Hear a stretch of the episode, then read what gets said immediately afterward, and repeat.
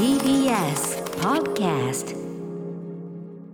時刻はろくじさんじゅっぷんになりました。くがつはつか月曜日、敬老の日祝日でございます。 ティービーエス ラジオキーステーションにお送りしているカルチャーキュレーションプログラム、アフターシックスジャンクション。パーソナリティの私ライムスター歌丸と、月曜パートナー ティービーエス アナウンサー熊崎和人です。ここからはカルチャー界の気になる人、物、ことを紹介するカルチャートーク。今夜は月いちレギュラー、プロ書評家、プロインタビュアーの吉田剛さんです。リモートでつながっています。剛さん、こんばんは。はい、どうもです。はい、どうもよろしくお願いします。吉田剛さんでございます、えーえー、ということで、あ、ちなみにあの先日、えー、みっかに開かれた吉田剛大生誕祭にせんにじゅういち無観客配信、はいはい、こちらいかがでしたか？えーとですね、ゲストの ティービーエス ラジオ崎山俊也記者がすごかったです。なんか語りまくったらしいですね、風の噂だと。とんでもないですよ、あのー、絶対あの番組のゲストにも呼ぶべき、はちじ台全然通用する、うんうん、とんでもないポテンシャルですよ、うん、あのやっぱアイドル、あのー、アイドル話、アイドルに限らずですね、うんうんうん、あのハマってるものが多すぎるし、うんうん、あとそのハマってるものの語り口調が最高なんですよ。トス上げた瞬間の嬉しい表情&声だけでも飯食える感じの、へー、あのシシドルミさんは革命的だって言ってましたねって言った瞬間のうーみたいな謎のスイッチが入るんですよ。なんか時々ね、時々スタジオにあのふらりと来ては、はいはい、なんかね、ね、はい、ネギっ子の応援に来たりとか、ネギっ子の応援に来たりとか、はいはい、なんか謎の推し シーディー をなんか置いてったりしてるんですよ、はいはいまあ、本物ですからね。その熱量なのね。ちょっとじゃあそれ我々、はい、すごいです。本当に昨日のことのように話すんですよ。さんじゅうねんまえの出来事をいいですね。いいね。語り熱量と、目の前にアイドルがいた時のあの喜びみたいなことね。あ、そう。これはちょっと本格的にやんないといけないね、これね。ぜひともおすすめです。通訳でいつでも行きます。通訳。片鱗は伝わってきてたんだけど。はい。ということで、えー、吉田剛さん、本日はどんなお話してくださるんでしょうか。はいはい、えー、歌丸さんも登場する僕の新刊本、証言も太田についてお話しします。はい、熊崎くん、はたから見てどう思うかちょっと教えてね。はい、吉田さんよろしくお願いしますここからはカルチャートークです。今夜のゲストはプロ書評家でプロインタビュアーの吉田剛さんです。改めましてよろしくお願いします。はい、お願いします。はい、えー、本日ご紹介いただく本は、えー、雑誌ブブカで連載の、えー、剛さんによるインタビュー、証言も太田、彼らが熱く狂っていた時代が大幅に過失され、待望の単行本化ということで詳しく伺っていきたいと思います。はい、こちらの本、はい、えー、なんと明日発売、えー、もうすでに多分ね並んでいるところも書店あるんじゃないかということなんですが、はい、はいはい、あのー連載中も当然これ私、まあ、要するにそのなんなんにせんねんだい初頭からしばらくの、えーまあ、熱狂のモーター熱狂というかもう狂気のモーター時代を、えーまあ、当事者ですから、私完全な当事者ですからね。あの連載にもちょいちょい名前が出てくるんで、毎月毎回のように名前が出て、えー、で歌丸さんの原稿チェックが実はありましたからね。あ、一回ね、そのこの発見、そう、あの要するにじみんなの記憶で別にいいんですけど、えー、あの人に迷惑がかかりそうな記憶違いとかはちょっとみたいなことで直したりはしましたけど、はい、えー、まあまあ私当事者で、まあだからドキドキしながら毎月読んでましたよそうなんですよ、歌丸さんの感想が素直に聞きたいんですよ。まずえ何え読まれました読みました読みました、まあ、読みました。まあ読んでたしっていうことでしょうけど、もちろんもちろん、うんうんうんうん、なんだろうな、でもやっぱり、うん、同じ場所にいてもやっぱ見てる方向はそれぞれ実は激しく違うとこもあって、うん、そうなんですよね、うん、なんかそこが面白かったですかね。と同時に、うん、でもなんかやっぱその熱の共有ってことに関しては僕も言ってますけど、あんなにとち狂うことはもう二度とないんじゃないかなって、これはこれは意味、いい意味で主に、はいはい、うん、っていうところでは共通してて、みんななんかそういう、まあもちろん現役でねずっと狂い続けてる人もいるけど何人かね、あのやめてない人たちは今の方がやばいですって言ってるんですよね、うんうん、でそれはそれですごく眩しいっていうか、かっこいいなとも思うし、うんうんうん、なんかだからそうそう、なんかそれを読んでたから、逆に僕はお呼びいただいた時に、まあ、最後に僕のね、うん、あれが載ってるんだけど、だから、うん、あのなんていうかな、僕は僕のスタンスみたいなのをちゃんと明確にしないとなって思ったんです、うん、やっぱりそのそういう人、そうですね、うん、そういう人たちと自分はやっぱり違うっちゃ違うから、うん、みたいな感じですね、うん、そうそうそう、あの時期は同じように熱狂はしていたけれども、うん、っていう、そうですね、これ、うん、なんで剛さんはこのまず企画をやろうと思われたんですか？うん、まあ、単純な話、僕はまあしばらく、えっと、ベテラン漫画家さんのインタビュー連載やってたんですよね、はいはい、で単行本も一冊出して、うん、それでもまだ続いていて、うん、ただそれがコロナになって、うん、あの老人に会いに行くのはまずいんじゃないかってことになって、はい、なるほど、まずシンプルにそこなんですよね、うんうんうんうん、で身近であの簡単に取材できる相手プラスちょうどあの頃というね、剣さんの、はい、あの漫画が映画化されるっていうのが決まったから、うんうんはい、いやその映画化のタイミングで本出す、はいうんうん、で多分映画もコロナで延期になるだろうから、うんうんうんね、いちねんぐらい連載してちょうどいいぐらいになるんじゃないかっていうその、ね、コロナ禍コロナの間にいろいろ取材がままならない間の代打みたいな感じで企画したら、うん、あの 思, 思いのほかも盛り上がったプラス思いのほかコロナが長引いて、うんうんはいはい、連載もまだ続いてるっていう状態ですよね、うんうんうんうん、なるほどねそうかでも、うん、ねそんな時でもなかったら掘り起こすこと な, ない話だとしたらこれは貴重でしたねやっぱねそうですねあとだからずっとまあ定期的にいろいろトークイベントやってて、うん、で、まあ、剣さんのその映画化も絡んでまあ、ちょうど最近モーニングの話をしだした時期だったんですよね、はいはい、で杉作さんなり沖手さんなりコンバットレックなりこの本に出てる人たちが話をすると、まあ、記憶の、うんうん、なんだろうズレがとんでもないんですよそれぞれ、うんうん、であのこれちゃんと誰かがまとめなきゃいけないんじゃないかみたいな話にもなってたんですよ ね, ねだって、うん、せいぜいでもじゅうねん、うん、んちょっとぐらい前なのにじゅうご、にじゅうねんって感じですね、うん、ぐらい前だけどやっぱりそうですね、うん、ここでギリここで聞いとかないともう永久にそのズレ是正できないみたいなね、うんうん、そうなんですよ、うん、とこもありますもんね、うん、確かになちなみにまああれですね、うんまあ、大枠の話をしとくのであればきゅうじゅうねんだい、うんまあ、末からにせんねんだい初頭にかけてモーニング娘。が、はいまあうん、大ブレイクして、はいでうん、そこで そ, のそれまでもちろんそれまでのアイドルファンもそうなんだけど、うん、あのそれまでアイドルってやっぱ冬の時代とこれ今熊崎君に説明して、はい、あの冬の時代として呼ばれてて、うん、その盛り上がってってないっていうかもうこのまま全然盛り上がらずにずっと行くんだろうなって思ってたらモーニング娘。でドーン盛り上がってそこであの、うん、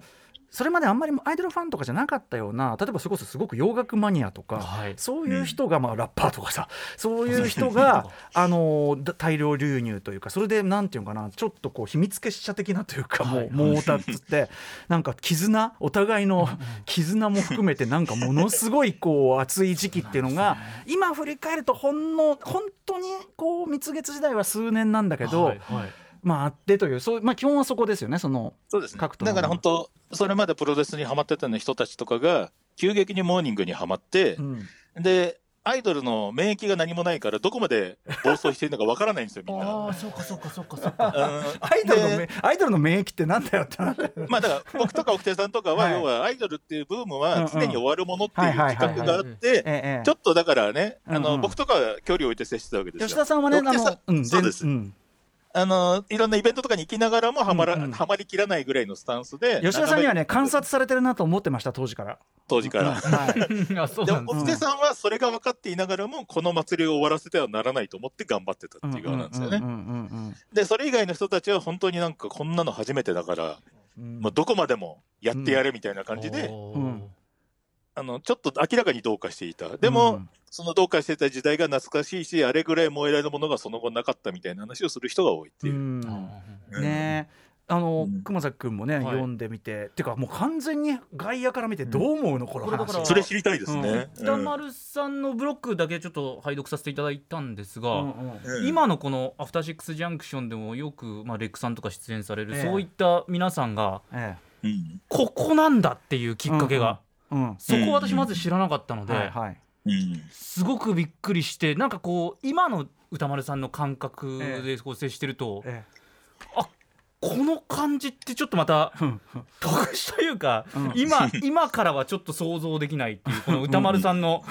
ある意味知らないこう時代にじゅうねんまえからじゅうごねんまえのそこがですねもう一旦がこの本にあるなというところでなんかこういろいろ発見できました、うん、そういうあのね、うんうん、歌丸さんがオタの飲み会とかに普通に参加しまくってた時代ですもんね。そうそうそうオタの飲み会とかに参加して、はい、そこにいるもう若いオタとかにものすごい存在な扱いを受けているみたいなそんなの、ね、で, で, で, で吉田さんはそこから先に目撃してるから、うん、あの一応頭ではいやライムスターでね、はい、そのヒップホップ界ではそこそこの人らしいよって分かっていてもどうしても俺を舐める気持ちを捨てられないっていうのは、うん、そこがスタートだと悪かったんですよ最初にそのオタの集まりで会っちゃったからみんなすごい雑な扱いしてたんですよ歌丸さんのことをダメだ俺がさそのいいとも出た時のダメ出しとかされてるんだよね。そうそうそうそうそうそういやでもあのこれはね全体に皆さん言ってるんだけど、はい、そのモーターってそのそれで急に集まってきてそのモーニングが好きって言ってんで集まってるから、うんは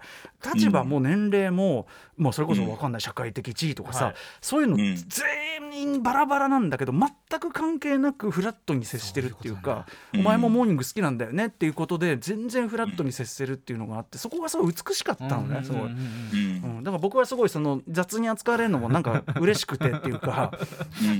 どこはちょっとあったのかなっていうのありますよね。なんかその美しい何年間の幻想と、うん、そしてね、まあ、とあるメンバーのスキャンダルによって、うん、まあ、それの受け止め方によってまあ、そのそれぞれが分裂していくというか、まあ、そこが分岐点になるっていうのもあくまでこう僕とかレック士官かもしれないですけどね、うん、やっぱり、うん、でもやっぱ大きかったと思いますよそれは、うんうんうん、そうね、うんうん、あのそうなんですよ。だから僕はすごいあのモーニングファン最高アイドルファンっていうのはすごくいいんだって思ってたんだけど、うん、まあ、別にいいんだけど、うん、やっぱり僕がずっともアイドルという産業に感じてた問題点とかが意外とそのまま残っちゃってて、うんうんうん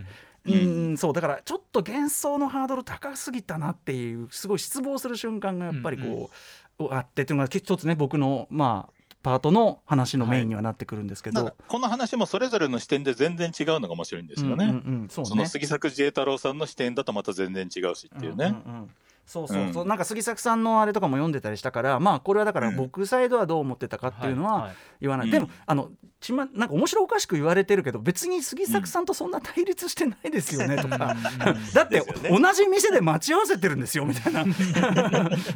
うん、みたいなそのあれあるんだけど、はい、そうそうそう、うん、まあでもそうね、あの、まあ、熊崎君から見るとあとそのだから要はこの人脈がここから始まったってことがすごい驚きだったんですね、はい、そこきっかけだってそれがないとまあ今のこのゲストというかな、うん、歌丸さんの周りの付き合いっていうのもちょっと変わってきたりもしてますね。そうなんです。順繰りに言うと、うん、だからその、はい、えっと、モーニング娘。その僕はブブカでアイドルソングの連載みたいなのを始めて、はい、まあ、そこに至る流れみたいなのを説明してますけど、はい、で、えっと、それのなんか企画の一環で沖手さんと引き渡されて、で沖手さんと仲良くなり、はい、で当然沖手さんとすぐそばにいる吉田さん、もう僕は吉田さんの本とかすごい読んでたけど、はい、吉田さんと一緒に食事したりして、うん、わあ吉田豪だなんつって、うん、でうんすげえなんつってこう、はい、感動してて、でコンバットレックはどっちかというと吉田さんたちの友達として、そうですね、うん、その場に現れて、うん、でなんかのそのやっぱり清里のコンサートという歴史的なのがあって、うん、それの打ち上げでそのレックとすごい話し込んで仲良くなったのとかすごい覚えてるんですよ、うん、であとその清里のコンサート、うん、清里なんか行きやすい場所じゃないのになぜかそこに全員いるんだけど、そう清里のとこでやっぱ杉作さんいらっしゃって、僕杉作さんのファンでもあったから、うん、やばい杉作慈英太郎だっつって、杉作さんもいるんだから 俺,、はいはい、俺の選んだこの道は間違いじゃないみたいな思って俺すごい感動してたのに杉作さん俺がすごいファンです言ったら、はい、なんかサングラスしたスキンヘッドの人が来て気持ち悪いなみたいな向こうサイドそう杉作さんはそんなこと言わないでよみたいなそうそうそうみたいなね、歌丸さんもどうかしてた時代だってのがはっきり分かるんですよ、やっぱこれ読むと。まあね、うん、まあ、今ほどの冷静さもなかった時代というか、そうそうそうなのかな歌丸さんからそうなのかなでもそのあの大半のねこの本の全体に載ってる皆さんのその本当にもう突き進みっぷりからすれば、うん、僕はもうそれはいい大人でもありましたし、それはね、うんうんうん、そこまでじゃないですよ、そこまでじゃない、うん、だってね言っちゃうと こ, この出てるゲストのうちね、あの法を犯してる人がいたりしますからねそうですねそうですね、うん、はっきりはっきりそこはもうあの犯罪に手を染めた人とかの、うん、だから意 外, 意外とその郷さんのシリーズというとさ、あの国宝人間国宝とかとも重なる部分があっち側に近いようなある場合も。え吉田さん的にこういろいろみんなの話聞いててこう発見とかあったんですか？発見というか、まあ、やっぱり本当それぞれの矛盾点を突き合わせていく感じの面白さとかはあるし、うん、でもやっぱり立体的にしていくつつ、や, やっぱな、なんすかね、あの誰もが言うのが、うん、本当ほんの十数年前の出来事なのに、はい、記憶が薄れまくってんですよ、うんうんうんうん、あの記憶が曖昧になっていて、うん、だからあ る, ある種なんかね、その戦争の後のね、うん、ピーティーエスディー に近いような状態になってるぐらいの言い方をしてる人もいるしあ そ, っかぽそこだけぽっかり空いてるって人もいるもんね。そうなんですよ、うんうんうんうん、何も思い出せないんですよみたいな、うんうんうんうん、まあその時期に連日酒で飲んで楽しくやってたから飲みすぎで記憶失ってる可能性もある間違いないそう、うんね、あまりにもその辺の中で記憶の曖昧さもあるからちゃんと残しておくべきだなと思ったんですよね。でもすごくその言っちゃえばもうみんなね、そのもちろん年はバラバラでめちゃくちゃ若い人もいるけど、はいはい、まあ、俺らなんかさんじゅう代全然行ってたし、うん、でもなんかもうはっきり青春感がものすごいですよね、なんかね。そうなんですよ、やっぱりこうちゃんとした部活とかで青春味わってこなかった人たちが そ, その決めつけもどうなんだよそ, のそのカテゴライズもどうなんだよでも大体そうだと思いますよ。大体皆さん学校でそんなに青春感を味わえなかった人たちがようやくなんかね、仲間たちと楽しくいろんなことをやるっていうことに、そこにくくられてんのかまあでもそうかな、楽しかったからね、うん、やっぱね、うんうん、なんかそしてやっぱ最終的にやっぱ杉作さんの人生の美しさみたいなものを感じちゃうんですよね。ああ、なるほど。やっぱりあの、なんだろうな、うん、犯罪性のないタクシードライバーみたいな、あーね、うんうん、愛する者のためにどこまでできるかみたいな、自分はね、うん、自分はその当然こう踏み台になってもというかね。そうですそうです。だって杉作さんと一緒に僕がフィーチャリング歌丸で作った曲、ロバート・デ・ニーロになれなかったよ、だからね、完全に タ, タクシードライバーですよね、本当にね。そうですそうです、うんうん、その意識で動いてたのは間違いないんですよ、うん、当時あの、うん、それ聞いたことない人いたら完全にそのモーター時代のリリックも完全にそういう内容ですし、うん、もう聞いていただきたいですしね、うん、僕はもう好きあらばもうリリックとか、もう好きあらばもうモーターのモーニング記号を入れるみたいなことをずっとやってましたからね、うん、本当ね、あの シーディー のスペシャルサンクスにオタクの名前を並べたりとか、ね、っていうかメジャーデビューシングル、うん、ロイヤルストレートフラッシュ、はい、俺のバースいきなりもうぶっちゃけモームスより好物とかいきなりそういう話から始めるわけだからちなみにそのもうロイヤルストレートフラッシュってミュージックビデオがあるんですけど、うん、あのそこに俺モーターいっぱい出したいとかそういう案出してたりとかしてたんですよ、うんうんうん、却下されて、えー本当うん、却下されて本当に良かったっていう残ってなくてちなみに杉作さんも当時すべての前菜でモーニング娘。のことを書くってやってたんですけど、ええ、その辺もまあ今だから話せる話として、うん、実は当時だからかごちゃんがいろいろあってちょっとメンタルやられて弱ってたんじゃないかと、うんうん、あのテレビの生放送で泣き出した瞬間を見て、それで杉作さんは何とかしなきゃいけない、うんうん、でどうやらちょっと家庭のごたごたがあってもそれをマスコミが動いて追った結果弱ってるっぽい。でも、うん、そのことを書くとかね言うわけにはいかないから、うん、彼女を元気づけるには我々がバカになって応援するしかないっていう結論になるんですよね、うんうん、でプラスいろんな原稿で彼女のことを書いてたらもしかしたら彼女がそれを目にするかもしれない、うん、で自分のことを応援してくれる人がこういうとこにもいるんだと思って元気になるかもしれないというそれだけの目的で、うん、ひたすらエロ本とかでまでかごちゃんかごちゃんとか書いてたっていう、えー、でもなあのいいこと言ってた方はあんまり伝わってなかったよな結論としては俺の実感としてはうんうん、すごく褒めたりすごくこう、はいはい、なんていうかこう熱くあれしてたことはあんまり伝わってなくて、やっぱり全体としては、うん、ブブカでしょみたいな、そうなんですよね、ブブカ野郎でしょみたいな、うんうん、それはもうあまりにもブブカの演奏が当時ね、今はもう立派なコンビニを置いたり、はいはい、もうちゃんともうどこに出しても恥ずかしくないらしいけど当時のねやっぱ印象がねあったからね、まあねそれはね当時のブブカだからしょうがないもあるんですよそれは、まあ、それはブブカが悪いって話なんですけど一言で言うとねうんあとそのやっぱりなんていうかな、僕がさっき言ったアイドル産業そのものに、うん、あの根本的にあるいろんな問題みたいなのが、はい、割とやっぱりその、うん、あの全然是正されて今もそういうところは全然あるっていうか、うん、今むしろねそれがあの吉田さんなんかもろにそれをいろいろ目撃されてると思うけど、うん、なんかその話ができたのは良かったかなと思ってますけどね。そうですね、そのあの締めとしてやっぱり歌丸さんが入ったのはすごい良かったと思います、うん、なんかね、うん、単に良かった良かったって話でもないんですよね、うん、やっぱりねそれはね、うんうん、あのアイドル産業とかアイドルファンのあり方ってそ、はい、これでいいのっていうのはすごく、うん、あの問題提起というのかな、はい、僕はそこがちょっとどうしても我慢できなかったみたいなところの話もしてるんで、うん、意外とね、うん、こんな話まとまってしてないですからね僕ですね、うん、そういうのあると思うんですよ。あのそれぞれやっぱりね、いろんなところでこういう話しているとしてもちゃんとまとめて、うん、このレベルで掘り起こしていることないので、うんう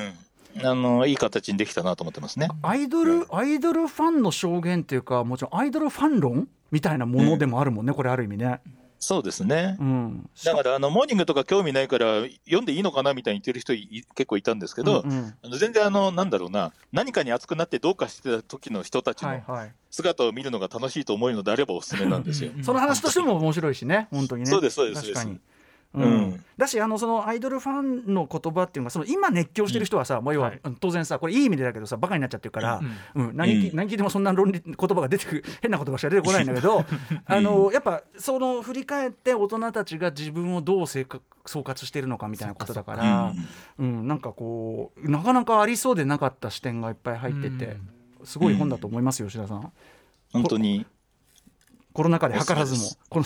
ナ禍で図らずも出てしまった本だけども、えーうん、連載もまあじゃあまだまだ続くんですか。そうなんですよ、単行本には入らない連載が実はまだ続いていて、うんうんね、この前の号だとあの箱入り娘のプロデューサーの鈴木 P、うん、彼女はそれこそねあの申し訳ないととかに通っていた人がプロデューサーになったという、ね、またねそれでまた俺が出てくんだけどすごいね、うん、その エーケービー の当時の エーケービー の音源の音質が悪い件をものすごい怒られたっつって、うん、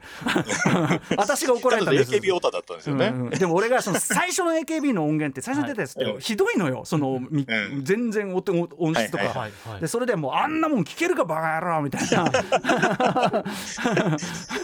私が怒られましたみたいな感じでそうそうそうそうもうすいませんねそれはもう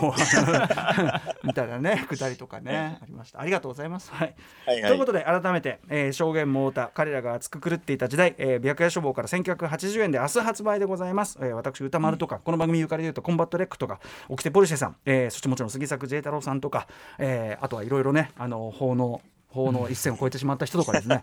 いろいろめちゃめちゃでもめちゃめちゃあの本当に普通に面白いと思うんでぜひぜひ私からもお勧めしたいと思います、はい、吉野さん、うんさんえー、お知らせ事などは。はいはい、えー、と明日くがつにじゅういちにちにじゅうじからのネクジタショールーム号の部屋のゲストはゆっきょんさんですねというのと